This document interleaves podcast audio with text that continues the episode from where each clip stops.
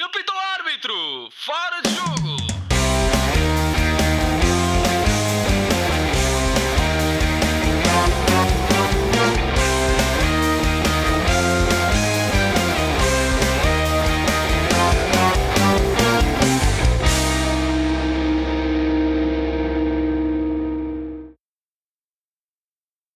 Sejam muito bem-vindos ao quarto episódio do Fora de Jogo Podcast. Eu sou João Pedro Dias e para comentar os temas desta semana tenho comigo Afonso Couto, Diogo Souza, José Saraiva e Ricardo Quinteiro.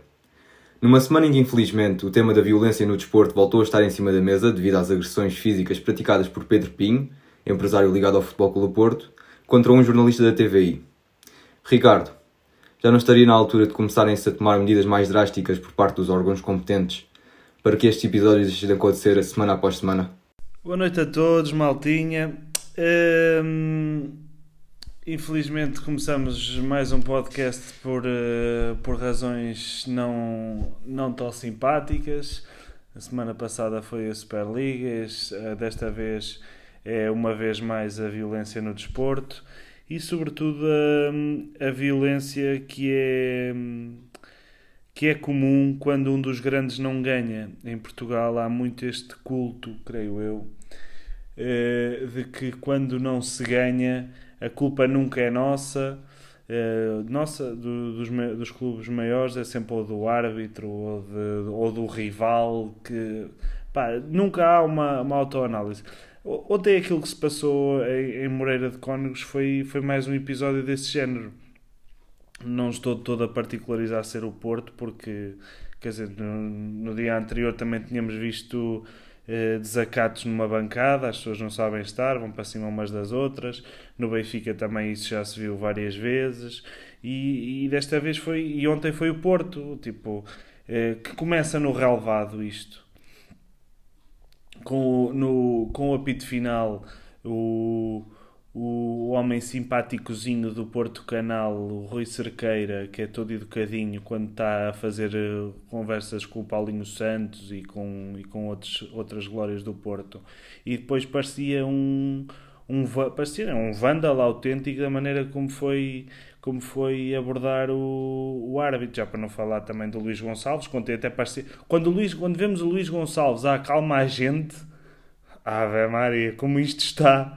O Luís Gonçalves, aquele que é pago mensalmente para estar no banco a tratar mal, uh, claramente um cão de fila a tratar mal o, quem está no campo ou no outro banco, esse, esse, esse homem estava a acalmar a malta. Tipo, é, é ao que se chega. E depois cá fora, isto. Isto depois eles passaram para um anexo do, do, do, do estádio e depois saíram por uma escadaria.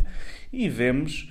Eh, a primeira coisa que, o, que chega é o Pinta Costa a dizer, a perguntar a um, a um repórter de, de imagem, um cameraman, se havia novidades, tipo, do género a gozar. Até aí, até aí não me parece nada de, de especial. E depois vemos um sujeito de seu nome Pedro Pinho, que eu só a única vez que eu tinha ouvido falar deste, deste, deste homem tinha sido na altura daquela festa do, do Oribe e do, Mar, do Marquezine, que ele supostamente estava, estava lá também. Portanto, é, é um gajo que gosta de estar no, no sítio certo à hora certa. E, e que foi para cima do. Começou por ameaçar e depois nas barbas de Vitor Bahia, de Pinta Costa e de câmaras e de GNRs, câmaras televisivas eh, e de GNRs, vai para cima de um, de um creio eu, um jornalista chamado Francisco, da TVI, eh, sem, eh, sem contemplações, aquilo pelo que descreveram era uma escadaria alta, e foi preciso o homem começar a chamar pela GNR, que estava lá ao lado, para hum, para, para atuar. Isto parece-me, isto é vergonhoso, é censurável a todo o nível. Estamos a falar de um, de um sujeito que é parceiro de, digamos assim, de negócios do, do Porto, porque esteve envolvido, intermediou o, o patrocínio com a Altice, com a, com a Mel, onde ganhou, do que, do que diz a comunicação social, ganhou largo, largos milhões com isso, é só, ou foi, foi ou é sócio de, do filho de Pinta Costa, Alexandre Pinta Costa, eh, transferências com Brahimi, Herrera, eh, André Pereira, todos os jogadores têm o dedo dele, trabalha eh, quase em exclusivo para o Futebol Clube do Porto. E ao fim disto, aquilo que o Futebol Clube do Porto tem a dizer é que ah, e ontem tinha lá, por acaso, pronto, estava no anexo a falar lá com outro rapaz muito calmo, Luís Gonçalves, e com, outra, com essa malta toda, e tinha lugar uh, cativo para estacionar o seu carro e tudo mais. E hoje o que o Porto diz, ou indica, é que uh, não desvincula-se completamente dele, diz que não tem nada a ver com ele, que não, que não pertence aos quadros do Futebol Clube Porto, e, portanto, que não, que não, não vai assumir nada sobre... Muito bem, Ricardo. Só pegando agora aí nesse ponto que tu tocaste e que é um ponto interessante de se falar, uh, que é a questão de muitos adeptos e mesmo alguns jornalistas dizem que não se pode vincular diretamente Rodrigo Pinho, uh, Rodrigo Pinho, perdão, Pedro Pinho, uh, ao Futebol Clube do Porto por não ser um, um, membro, um diretor, nem nada que se pareça do Futebol Clube do Porto. No entanto, Diogo, tivemos Vitor Bahia e há imagens disso, e juntamente com Luís Bedinho, se não me engano, a irem pedir desculpas à equipa da TVI? Acho que, acho que é difícil de, dissociar, sem dúvida. Parece haver, eh, parece haver vários indícios. Eh, eu acho que era interessante eh, perceber-se aqui a comunicação social divulgar o que é que Pinto da Costa disse ao, ao repórter antes de. Porque antes do, do repórter ser abordado pelo tal empresário, foi abordado pelo Pinto da Costa. Isso percebeu-se claramente que Pinto da Costa se dirigiu. Não foi o mesmo. O Pinta Costa disse, o Pinta Costa disse, há novidades a perguntar ao, ao, ao Câmara. Mas não foi, aos mesmo, não foi ao mesmo repórter, foi outro repórter. Não, foi ao da Câmara, o outro era o jornalista. Mas eh, há novidades sobre o quê? Ele referia-se a quê? Em tom irónico, em tom irónico perguntou-lhe: há novidades, gente? Estão, estão a gravar para quê? Há aqui alguma novidade para ser, para ser gravada? Estás a ver? É o que se interpreta. Ouve-se ele a perguntar: certo. há novidades. E depois isto, isto para o câmara e o câmara começa a tirar a, a, a câmara e quem, quem, quem é abordado pelo, pelo, pelo Pedro Pinho é um, é um jornalista do seu nome Francisco. Francisco, não me lembro. Não São, duas câmaras. São duas câmaras. Ok, e, resumidamente, eu acho que o Porto não se consegue uh, dissociar, por mais que tente, nunca não se consegue dissociar totalmente deste episódio. Em primeiro lugar, pelas relações uh, que esse empresário tem ao Futebol Clube Porto que vocês já exploraram. E por outro lado, se é como vocês estão a dizer, se foi isso que viram, obviamente que a primeira incitação, portanto a primeira abordagem a Pinta Costa, do Pinta Costa ao, ao, ao repórter é completamente injustificada e, e, portanto, só na consequência dessa primeira abordagem do Pinta Costa é que depois surgiu a abordagem do empresário. Portanto, não se consegue perceber muito bem Uh, o que é que era pretendido, que tipo de intimidação é que, é que estava para ser feita. Um, ehm, e, e, é mais uma vez de é mais uma vez de repugnar esse tipo de acontecimentos. Uh, este acontecimento que é transversal a todos os clubes, nós já tivemos uh, até situações mais graves por, por parte de outros clubes, uh, dos principais clubes portugueses portugueses e portanto não, aqui a questão não é eh, associar ou não o Futebol Clube do Porto à situação. Acho que isto é mesmo um problema sistémico e é um problema sistémico porque o futebol é sujo e porque o mundo do futebol tem muito para além daquilo que é o futebol e portanto essas situações por vezes vêm à tona. Vamos ver se este acontecimento não vai trazer Uh, outras uh, não vai trazer revelações acerca desse próprio empresário, da relação desse empresário eh, com o Futebol Clube do Porto que possam ser uh, possam desmascarar algumas situações e portanto vamos ver se, se este acontecimento não terá consequências bem mais penosas para o, futebol, para o Futebol Clube do Porto do que aquelas que para já são evidentes e que são poucas. Como o Diogo referiu, isto não é um episódio único no futebol português, muito pelo contrário, e não acontece só com o Futebol Clube Porto, é transversal a todos os clubes. De que maneira é que podemos começar por combater quando são os próprios intérpretes do jogo, muitas vezes treinadores e até jogadores, que demonstram estas atitudes violentas? Como é que podemos crer que depois os adeptos também não tenham esse mesmo comportamento dentro uh, dos campos? Boa noite a todos. Uh, é assim, eu, eu para já concordo com o Diogo no sentido em que ele diz que é sistémico, Agora, se calhar discordo no sentido em que eh, há, há equipas e clubes mais protagonistas que outros. E esta época, se há um deles é o Futebol Clube do Porto e o outro é o Sporting, a protagonizarem com maior frequência que os restantes eh, episódios deste tipo. Eh, aliás, no caso do Ruben Amorim, por exemplo, já apanhou três jogos de suspensão. Ou seja, eu acho que uma das maneiras de combater isto é precisamente com punições severas.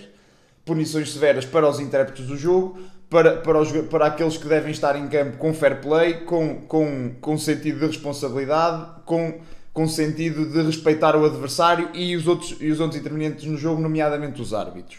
E a questão é, por exemplo, aqui o caso de, Ruben, de Sérgio Conceição. Sérgio Conceição já foi expulso quatro vezes, em nenhuma delas recebeu qualquer tipo de suspensão, recebeu multas, recebeu multas e ainda hoje recebeu uma multa por causa de, um, de, uma, de, um, de umas declarações na sétima jornada.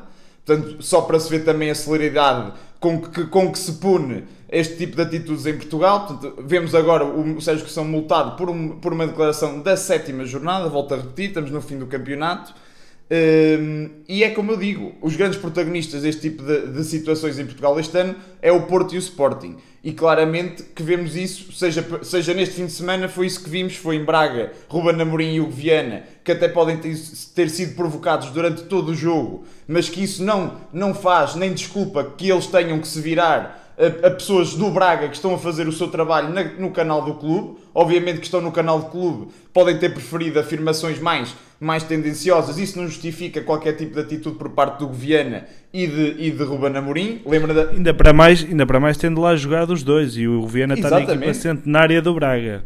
Claro que sim, ele, e, o, e, o, e, o, e, o, e o suposto homem da, da televisão do canal do Braga era bastante, tinha uma relação próxima com o Viana. Portanto, não, nada justifica este tipo de comportamentos, muito menos também aqueles que vimos ontem no, no estado em Moreira de Cónegos, quer no final do jogo por parte de Sérgio Conceição e de elementos do, do staff técnico do Porto, que já é um constante nesta época este tipo de situações, como devemos também na equipa técnica do Sporting por várias vezes, e a minha pergunta é, porque é que não se pune efetivamente como foi feita a punição a Ruben Amorim? Porque se não houver uma punição efetiva, se não retirarmos estes intervenientes do jogo para que eles aprendam como devem estar, como se deve estar, como se deve estar no futebol, ou então, se passarmos apenas por multas, os clubes pagam as multas a estes intervenientes e as coisas passam, a caravana passa e fica tudo igual. E, e, e, nada muda no futebol português, porque eu concordo, é sistémico. Agora é sempre de época para época, dependendo daqueles que estão na, na disputa, digamos assim. Vão, são esses sempre geralmente os intervenientes. Neste caso, o Porto e o Sporting este ano, até porque o Benfica refugiou-se este ano na desculpa do Covid. E, e, e, até, e por aí até que as arbitragens são mais ou menos secundárias, até porque agora já lhes marcaram um penalti. Portanto, isto Zé, é. Isto, desculpa interromper, mas temos que avançar. Uh, Zé, uh, não querendo também uh, aprofundar, aprofundar, podíamos aprofundar muito este tema, que tem muito para conversar, mas muito sucintamente, tens alguma coisa a acrescentar sobre, sobre esta questão? Eu tenho a acrescentar que a atuação do Pedro Pinha é completamente criminosa, portanto, a partir daí tem que vir uma punição severa. Já se fala em ele perder a licença de agente, agente empresário de futebol.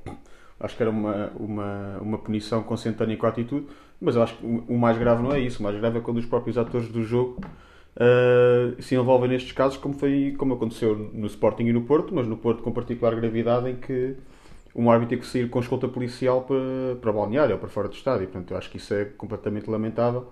É uma atitude recorrente na medida em que parece que os grandes não podem perder pontos. Sempre que um grande perde pontos, ou há violência no final, ou há arbitragens que são, que são mal realizadas. Quer dizer, parece que os grandes não podem perder pontos de forma justa, não é? Uh, há aqui um, e, e, o Sérgio Conceição, sendo o grande treinador que é em termos técnicos e táticos, uh, é ouseira e veseira em ter um mal perder que o leva a, toma, a, tomar atitudes completamente inadequadas, completamente irresponsáveis, fazer boicotes à conferência de imprensa, apesar daí provavelmente partir do diretor de comunicação, a partir da, da, da direção, uh, dirigir-se ao árbitro naqueles modos quase agredir o árbitro. Quer dizer, nunca ouvi o Sérgio Conceição dizer que perdeu um jogo ou empatou um jogo de forma justa, tirando na Champions, se calhar. Eu acho que temos que todos pôr a mão na consciência. Eles têm, nós não. não é? uh, eles têm que pôr a mão na consciência e, e pensar se, se, se, são estas as atitudes que queremos passar aos, às crianças que veem o futebol, aos jovens que veem o futebol. Quando todos condenam o racismo, episódios de racismo, episódios de discriminação, e, e, estes episódios não são também condenáveis e não são maus exemplos para as crianças que, que aprendem com o futebol. Eu acho que sim. Só uma última nota: o, um, uma, um, dos, um dos requisitos para, para ser agente é ter uma reputação idónea e não ter eh, cadastro. Sim, é exatamente por aí que, que vão pegar, acho eu. Pelo menos era a notícia que a notícia dizia hoje. Muito bem. Passamos então à rubrica, à primeira rubrica deste episódio. Epá, cala-te ao menos. Decidimos atribuir este momento o cala-te ao menos a Florentino Pérez, que nesta semana teve em voga, e principalmente pelas declarações que fez numa entrevista a um canal espanhol, onde refere que queria salvar o futebol com esta criação da nova, da nova Superliga. Vamos então ouvir as declarações do presidente do Real Madrid. La UEFA es un monopolio, debe ser muy debería ser más transparente, debería saber por qué dicen esas cosas, porque nosotros lo que queremos es mejorar el fútbol, salvar el fútbol que está en un momento de riesgo, de verdad. Y yo vengo aquí y se lo digo yo porque no soy dueño del Madrid, como usted sabe. Yo entré en el 2000 a salvar al Real Madrid y vamos a ver, porque también ellos, ellos han hecho un, un formato que a nuestro modo de ver no funciona. Vamos, le puedo asegurar que no hay nadie que diga que funcione, se lo aseguro. He hablado con todas las ligas, con, todos los, con todas la- la- las federaciones, nadie lo entiende. Bueno, y Además, porque- oiga, y además dice que va a empezar en el 24. En el 24. No, nueva Champions en el en 24. En el 24 estamos muertos. Espero que no. Oiga, que, oiga, que, que han- aquí hay clubes que han perdido cientos de millones este año y el anterior. El Madrid no le van a echar de la Champions. No, no, no. No le van a echar de la Champions, seguro. No. Ni al Madrid, ni al City, ni a ninguno. No, no, seguro, seguro. Completamente seguro. Tengo usted Ni de la la- ni de la seguridad. Liga. Ni de la Liga, ni de nada, nada. Ni de Tebas nada. también, Tebas tenía un cabreo, Tebas. Son los, los 15 fijos que juegan entre ellos todas las semanas. Eso es el mayor espectáculo del mundo. No hay nada como eso. Y no hay nadie, y no hay ningún deporte que tenga 4.000 millones de personas pendientes de, de- de- de- de- de- de unos pocos equipos en el fondo. Diogo, em três dias, um projeto que prometia abalar para sempre a estrutura do futebol parece ter perdido as traves mestras. Será este um adeus definitivo ou apenas um até já à Superliga? Deixa-me só dizer, João, que esta situação surpreendeu-me pouco. E surpreendeu-me pouco, em primeiro lugar, porque já vinha a ser eh, avisada pelos intérpretes desde há muito tempo que isto ia acontecer. E percebe-se porque é que ia acontecer. Quer dizer, o Barcelona está enterrado em dívidas por parte do. eh, por parte do. por responsabilidade do seu ex-presidente. O Real Madrid tem um estádio para pagar. Um, os clubes ingleses ainda assim foram os primeiros a recuar e também foram os primeiros a recuar provavelmente porque são aqueles que estão mais confortáveis financeiramente. Só a, a Premier League, a Premier League dá-lhes uh, dá-lhes uma uh, um, um sustento bastante considerável.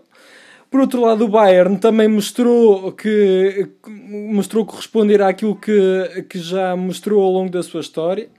Um, que é um clube que preza muito pelos valores e, e, por outro lado, claro, que tem uma gestão quer desportiva, quer financeira bastante adequada, ao contrário dos outros clubes. Uh, vimos também umas Juventus que, um, que é um descalabro, quer desportivo e, e quer financeiro. Portanto, obviamente que precisava de um projeto deste género. E depois, eu na altura, uh, no último episódio, uh, até perguntei aqui e o Couto depois deu uma explicação uh, para o facto do PSG uh, não, não estar presente, na, não ter uh, alinhado nesta iniciativa. eu estive a falar com alguns adeptos do PSG e, um, e que eles o que se fala o que se, o que se fala em França até é uma, uma abordagem uma explicação um bocadinho diferente e que eles falam que, e que faz algum sentido, não sei se será verdade ou não, mas que faz algum sentido que é o, o facto de um, do PSG estar muito alinhado com a FIFA, nomeadamente no tudo o que tem a ver com o Mundial do Qatar e etc, porque sabemos uh, o alinhamento que existe entre o dono do PSG, a Arábia e a, e a FIFA que possa estar relacionado e não. E, portanto, ele, é, ele é dirigente? Ele é dirigente. portanto, é, no fundo também não havia interesse, não havia interesse nenhum a ir contra, por vários motivos não havia interesse a ir contra, contra a FIFA e a UEFA, obviamente. E por outro lado, a UEFA também não surpreende, quer dizer, a UEFA aqui bate o pé, mas é a mesma UEFA que vai acabar por, por beneficiar, provavelmente na nova Champions, as equipas mais fortes. Foi a mesma UEFA que retirou as exigências de fair play financeiro ao City, Portanto, estou muito pouco surpreendido com o que acabou de acontecer. Uh, se é um projeto que morreu ou não, é assim, tudo aponta para que tenha morrido. Mas o que é certo é que pode, não sei até que ponto é que havia ou não contratos verdadeiramente assinados, que seja assim tão fácil de sair ou não, e acho que o, o que vai ser determinante é o que a UEFA vai dar a esses, vai dar a esses clubes de que maneira que a UEFA os vai beneficiar na nova Champions e no novo formato, porque esses clubes, como é óbvio, uh, vão, vão querer dinheiro, vão precisar de dinheiro por, para tudo aquilo que eu já referi.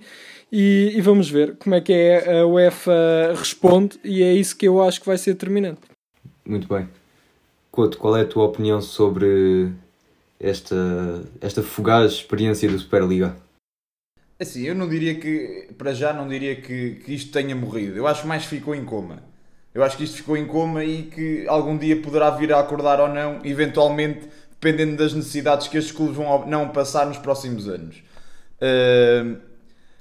Porque, porque é lógico que, e isto aqui foi, e depois foram muitas notícias a circular naqueles dias, uh, por exemplo, os clubes ingleses, te, te, uh, foi dito na imprensa inglesa que o grande responsável pela, pelo recuo destas equipas em bloco foi não só o facto de haver lá equipas que não estavam totalmente convencidas com o projeto, e também o facto de Boris Johnson ter, intervi ter intervido a tempo e logo a pronto com medidas que, que os iriam colocar em altas dificuldades para, para, uh, para altas dificuldades, não só para competir internamente, mas também para poderem transferir jogadores, nomeadamente jogando com, a, com, a tal, com os extracomunitários, que é, um, que é sempre uma questão muito relevante nos clubes ingleses. E portanto, eu acho que uh, este papel de Boris Johnson terá sido fundamental no, no recuo das equipas, das equipas, das equipas inglesas. Depois as equipas italianas vieram por arrasto e sobrou e sobrou o Real Madrid e, e, o Barcelona, que, como o Diogo disse bem, são os grandes interessados neste projeto. O timing para estes clubes era absolutamente decisivo. O Real Madrid, daqui a dois ou três anos, vai ter que pagar anualmente 30 milhões só em juros do empréstimo que contraiu por causa do estádio. O Barcelona está na situação em que está. E portanto, eu acho que isto é uma solução que agora foi abafada, claro que sim. O projeto caiu porque perdeu a sua sustentação, pois os clubes ingleses seriam fundamentais por uma prova deste género. E, e, claro que e, e, e, nós estamos aqui a referir-nos às declarações de Florentino Pérez, é uma vez mais a mostrar a sua, a sua demagogia, a, o discurso completamente lunático, a falar sobre crianças de 16 aos 24 anos menos interessadas no futebol, com um tipo de discurso completamente desviante. Não sei quem, é quem é que ele quis convencer com este tipo de discurso, mas a mim não me convenceu e certamente à maioria dos adeptos de futebol. Ficámos só a ver mais, mais uma vez aquilo que Florentino Pérez é capaz de dizer e fazer só para levar avante aquilo que pretende. Zé, qual é a tua opinião sobre este assunto? Um, eu acho que eu, foi um dos casos, eu que sou um crítico da cancel culture, não é? Cultura de cancelamento, foi um dos casos em que a cancel culture fun funcionou a favor uh, realmente daquilo que, que, está correto e que está e, e, e, que é e funcionou de acordo com os valores que se querem que se querem uh, impor, neste caso no futebol, uh, e conseguiu mandar abaixo esta liga que era completamente despropositada. Um, não sei se acho que foi o Chelsea que, que, pediu mesmo desculpa aos adeptos por sequer ter o considerado Arsenal, a entrada nesta liga, portanto, ou foi o Arsenal. Um, é uma demonstração da força dos adeptos que é muito maior do que a força de, dos acionistas e dos, e dos presidentes e das direções. José, só acrescentar, isso é tudo muito bonito, mas eu já estou com um bocado como o Couto, quer dizer, se não fosse o Boris Johnson a tomar a, atitude que tomou se calhar o rumo poderia ter sido diferente. Acho que a intervenção de Boris Johnson terá sido, porque, e isto porque o próprio presidente da UEFA falou desse assunto, portanto, à partida foi assim que, que isto aconteceu.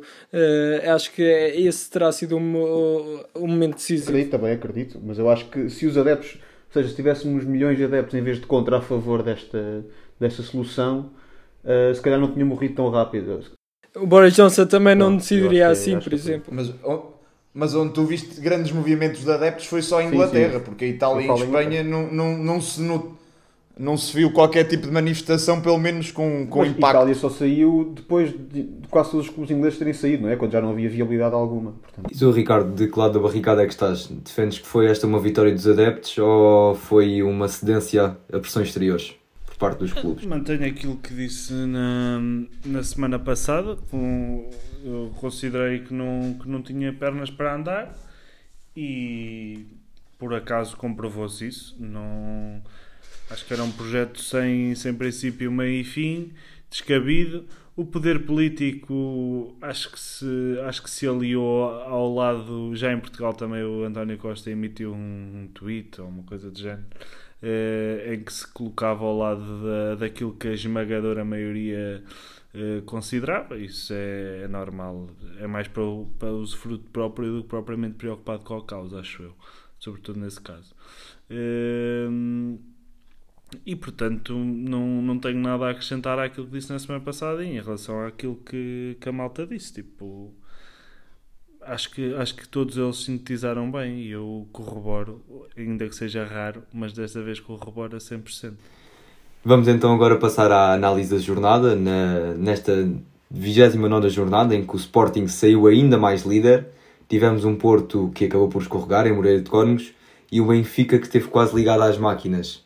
Zé, como é que avalias eh, esta jornada da Liga Nós? Uma jornada interessantíssima, a trazer mais animação ao campeonato. Ahm, bons jogos, não só nos Uma três piada. grandes. Está uma piada do caralho isso. Ahm, o Sporting sai reforçado muito. Acho que no, no, no, Braga Sporting foi, foi na pedreira. Ahm, foi um jogo interessantíssimo para quem, em termos táticos, não é? para quem gosta de, de olhar esse aspecto do jogo. Ahm, eu acho que a expulsão do Sporting quase legitimou esta postura defensiva e, e retraída do Sporting, que já estávamos a ver antes da expulsão, mas legitimou essa postura. Ah, o Sporting um bocadinho lá atrás ia tentar sair e depois, e depois conseguiu. Ahm, vimos o Benfica que não fez um grande jogo, mas que enfim, resolveu e, e apesar de eu acho que o, o Santa Clara dominou em algum, algumas partes do jogo, ahm, o Benfica conseguiu sair vencedor, à grande, à clube grande, não é? Não, não dominou, mas, mas conseguiu resolver. Ahm, e o Porto, enfim, um, um clássico jogo de uma equipa que está cansada, de uma equipa que está também algo desgastada, é perfeitamente normal, contra uma equipa que eu acho que tem feito um excelente campeonato como a, como a do Moreirense. E só destacar aqui, o, o, o Gil Vicente Bolense Chato foi um grande jogo também, ahm, do qual o, o Bessado saiu vencedor e, e em termos de jogo jogado foi um jogo fantástico. O Sporting já pode encomendar as faixas depois deste jogo do Porto? Que sim, quer dizer, acho que já não há grandes dúvidas. Hum, o, o Porto fez, uh, fez ao Sporting, ajudou o Sporting a preparar a festa. Na semana em que o Sérgio Conceição eh, tinha acabado de elogiar bastante o seu afilhado Marega, hum, foi o que se viu. Portanto, um jogo completo eh, repleto de, dos Sérgio Conceição. Eu sugiro ao Porto deixar de contratar, eh, de contratar nos outros clubes. O Porto pode começar a contratar a sua equipa de atletismo, porque se é para ir buscar atrás daqueles, mais vale ir à equipa de atletismo do que estar a ir buscar, eh, do que ir buscar a outros clubes. Portanto, para o próximo ano, se não tiverem atenção a isso, creio que o Sérgio não acaba a época. Portanto, creio que. hum, que o próximo ano será decisivo e já estou a falar no próximo ano, sabendo que neste momento o que ainda está em disputa é o segundo lugar. Uh, mas para o próximo ano, se as contratações e o modelo de gestão do 11 for uh, o que foi esta época, não acredito que o Sérgio acabe a época. Couto, vem- vimos o Benfica que, apesar de já ter mais algum tempo para treinar, Jorge Jesus ainda não conseguiu muito bem impor as suas ideias táticas, se é que tem algumas para esta equipa. Há condições para Jorge Jesus se manter no próximo ano com a equipa a jogar assim? Ahm, É assim, eu acho que a questão do Jesus é mais se há condições para o Benfica pagar o que tem que pagar para ele se ir embora. E aqui é a grande questão do Jorge Jesus, não é? Portanto, acho que o Jorge Jesus a ficar no Benfica fica muito também por esse, por esse motivo. Uh, porque esta época, lá está, foi uma época dado o investimento, já, já, fomos, já fomos falando disto muitas vezes, mas em relação ao jogo, ao jogo, do, ao jogo à última jornada, foi mais uma vez um Benfica com claras dificuldades na criação, um Benfica com dificuldades em acelerar o jogo, uma equipa que também inteligentemente não permitiu ao Benfica essa aceleração de jogo. Uh, foi um Benfica com bastantes dificuldades, acaba por marcar uh, o gol da vitória no primeiro remate enquadrado que faz na segunda parte. Portanto, foi um jogo bastante pobre do ponto de vista tático do Benfica, eh, mas que acaba por aproximar, portanto, ficar a 4 pontos do Porto. Eh, Pode ainda lutar pelo segundo lugar, o que será, portanto, um, um dano menor nesta época toda se o conseguir. Uh, falando um bocado da luta, portanto, da principal luta pelo título, portanto, o, o Sporting, como, como o Zé disse bem, tem um jogo bastante condicionado pela expulsão. O próprio Carlos Carvalhal vem no final do jogo, e isto nós falámos aqui no direto. Uh, o Sporting, ao jogar da maneira que jogou, fechar com uma linha de 5 e com uma linha de 4, condicionou bastante aquilo que é o jogo interior do Braga, a capacidade de jogar entre linhas. Foi um Braga bastante confuso nas suas ideias, que pôde, pôde unicamente recorrer ao cruzamento. E o Braga não é claramente uma equipa boa neste aspecto de jogo.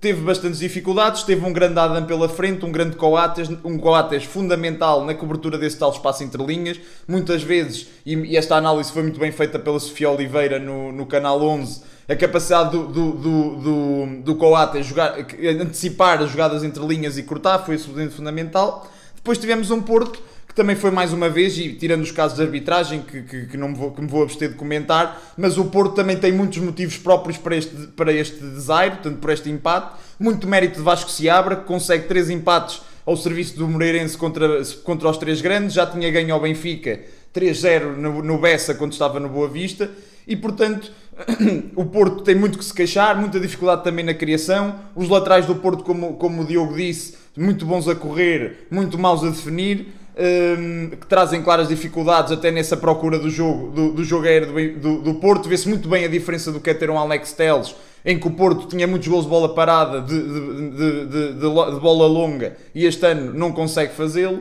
E portanto é um campeonato que, que agora acabou por abrir um bocado mais. São 6 pontos, na teoria 5, ou seja, o Sporting pode empatar um jogo e perder outro. Mas vamos ver, eh, até porque o nível exibicional de todos dos três grandes não tem sido grande, não tem sido de assinalar e portanto tudo pode acontecer. O Sporting pode empatar na próxima jornada. Tudo, eu acho que da forma que as equipas estão a jogar, tudo pode acontecer. Muito bem, faltas tu, Ricardo. Qual é a tua análise? Em relação, ao, em relação ao Sporting, eh, para mim era o cala ao menos todas as semanas de- destes gajos que não se calam, que no campeonato nunca, é, tem que ser, tem que, só quando tiverem a taça nas É, mãos é, é, que vão dizer que são é. campeões. Só- já Só não quando se- ganhar o campeonato é que somos campeões. já, já não se pode já não se pode ouvir eh, ouvir esta gente com, com este tipo de, falsa eu, eu gostava que tu me dissesses. Eh, acho oh, Desculpa lá, oh, gostava só que me dissesses qual foi o último campeonato que tu lembras que, eu vi, que viste uma equipa a festejar antes de, antes de estar confirmado matematicamente. Eu não me recordo nenhuma do Benfica ter ido para o Marquês com 10 Tá pontos de avanço, nunca, não me, nem o Porto. Não, não, me- mas não é festejar caralho não é eu não, tô- festejar não sei o que é que. É só, é só serem realistas e fazerem uma análise consciente, como fariam se não fosse o Sporting e fosse outro clube, Mas eu acho- aquilo que é a a realidade. tua própria É Eu análise. deves, Em relação deves à jornada. os últimos 4 jogos, ou neste caso 5, para perceber que podes Exato. perder 6 pontos de um momento para o outro. Sim, é, é, é em que o Sporting não pontos. perdeu, Perdeu continuou, continuou na liderança, manteve uma, manteve uma vantagem confortável. Então, pode-se dar ao luxo de perder 6 E não seria a primeira vez. Mesmo, mesmo tendo 4. Posso continuar? Não, era a primeira vez que uma equipa perderia 10 pontos, isso era. Mas 10 não seria, a primeira vez, não seria a primeira vez que uma equipa perderia o campeonato sem derrotas. Já aconteceu ao Benfica na década de 70. Portanto, não, seria, não é novidade. Não é novidade. Quando, quando, foda-se, quando avaliam dois pontos as vitórias e o Eusébio era vivo e ainda jogava a Acho que bola, não jogava, mas-. Nos anos 70. Final de ainda anos jogava. 70. Final de anos Até- 70. Acho que não estava lá o Eusébio. Já devia estar na, na Se, tia tive- Matilda se tivesse o. Eusébio, não perdia. e o Salazar, já agora. É... Também dá Também já não estava lá. Eh, para isso só que se, que se note. Eh, a análise à jornada. O Sporting vai a Braga. Eu, quando, quando vi a expulsão e vi o Sporting ali a queimar tempo nas substituições e o Adam tempo no chão, eu estranhei. Eu achei sempre que o Sporting, mesmo assim, ia tentar eh, ir sempre para cima. Mas pronto, a estratégia, as estratégias só são boas se, se resultarem. E neste caso resultou. Uma jogada bem estudada do, do Sporting. O, o Jiménez barra Mat- Mantorras barra outro jogador com com estrelinha deste ano do Sporting, que é o Mateus Nunes, a definir muito bem. Marcou um grande gol com as novas Copa da Adidas. Incrível para eles. Fiquei muito contente. Acho que o Sporting vai ser campeão como já achava. O Porto ainda se encarregou de dar o jeitinho. eh, Que é para ver se eles descansam mesmo, mas nem assim. nem o Porto. É que só vocês só uma boa jornada é, tem, o Sport tem que ganhar e os outros têm que perder ou empatar, senão é uma aflição. Olha-me Deus, eu não percebo isto.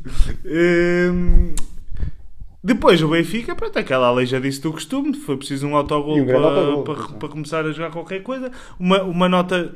Uma nota que se tentasse não conseguia. Uma, uma nota de destaque para o, para o Everton Cebolinha, que, como eu já disse noutras vezes, eu acho que ele rende muito mais a partir da, da direita do que do flanco esquerdo. Gostei de ver esse pormenor, mais uma vez, outra jogada que até origina o autogol.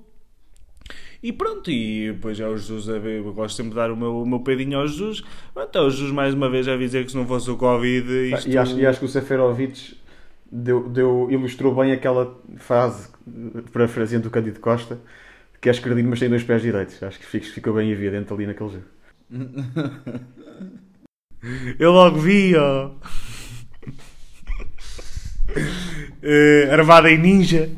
E pronto, acho que é isso. Acho que é isso. Acho que já chega desta merda. Pá, festeja de uma vez por todas e pronto, e siga. Vamos então passar para a nossa segunda e última rubrica deste programa, esta semana a cabo de Afonso Couto. As luvas do Ricardo. Vai partidaça, ela tira, agarra Ricardo! Só falta marcar Portugal! Afonso, o que é que nos trazes?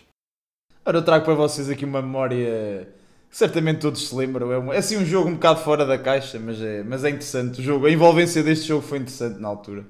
Que foi. Mas bêbado. Não, não estava. E, por acaso ainda não, tinha, ainda não tinha idade para isso, foi no Mundial de 2010. Eh, um tal de um Portugal 7, Coreia do Norte 0. Eh, este saudoso jogo, portanto, que, e eu gostava de destacar este jogo porquê? Porque eu re- recordo-me perfeitamente do jogo e até porque este jogo teve toda uma envolvência na Coreia do Norte.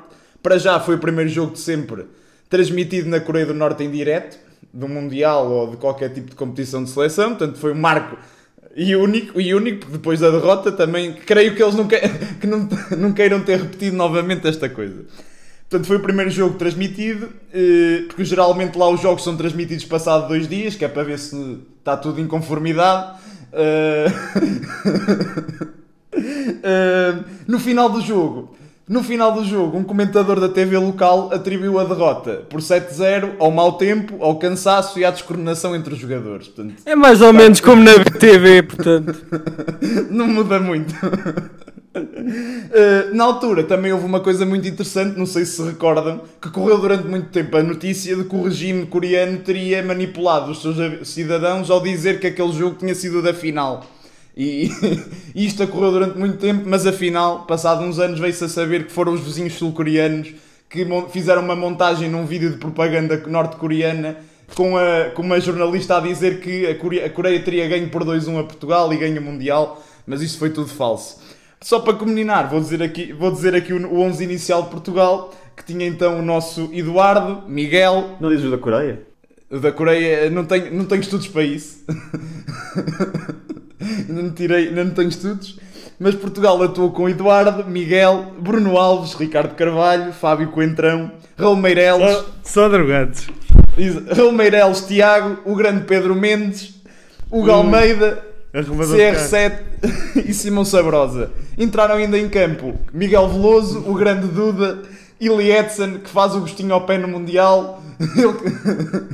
E de restantes golos, um para o Raul Meireles, dois para Tiago, um para o Hugo Almeida, um para Cristiano Ronaldo, aquele gol tal com as costas que ele domina para a cabeça. que ele andava nesse bate gol, ca- estava doidinho para marcar e acabou por lhe cair do céu. E Simão também fecha a contagem. Portanto, foi um jogo, certamente todos se lembrarão e tem estas circunstâncias engraçadas. É então da melhor forma que chegamos ao fim de mais um episódio. Esperemos que tenham gostado e para a semana cá estaremos outra vez. Até lá! O árbitro! Fora de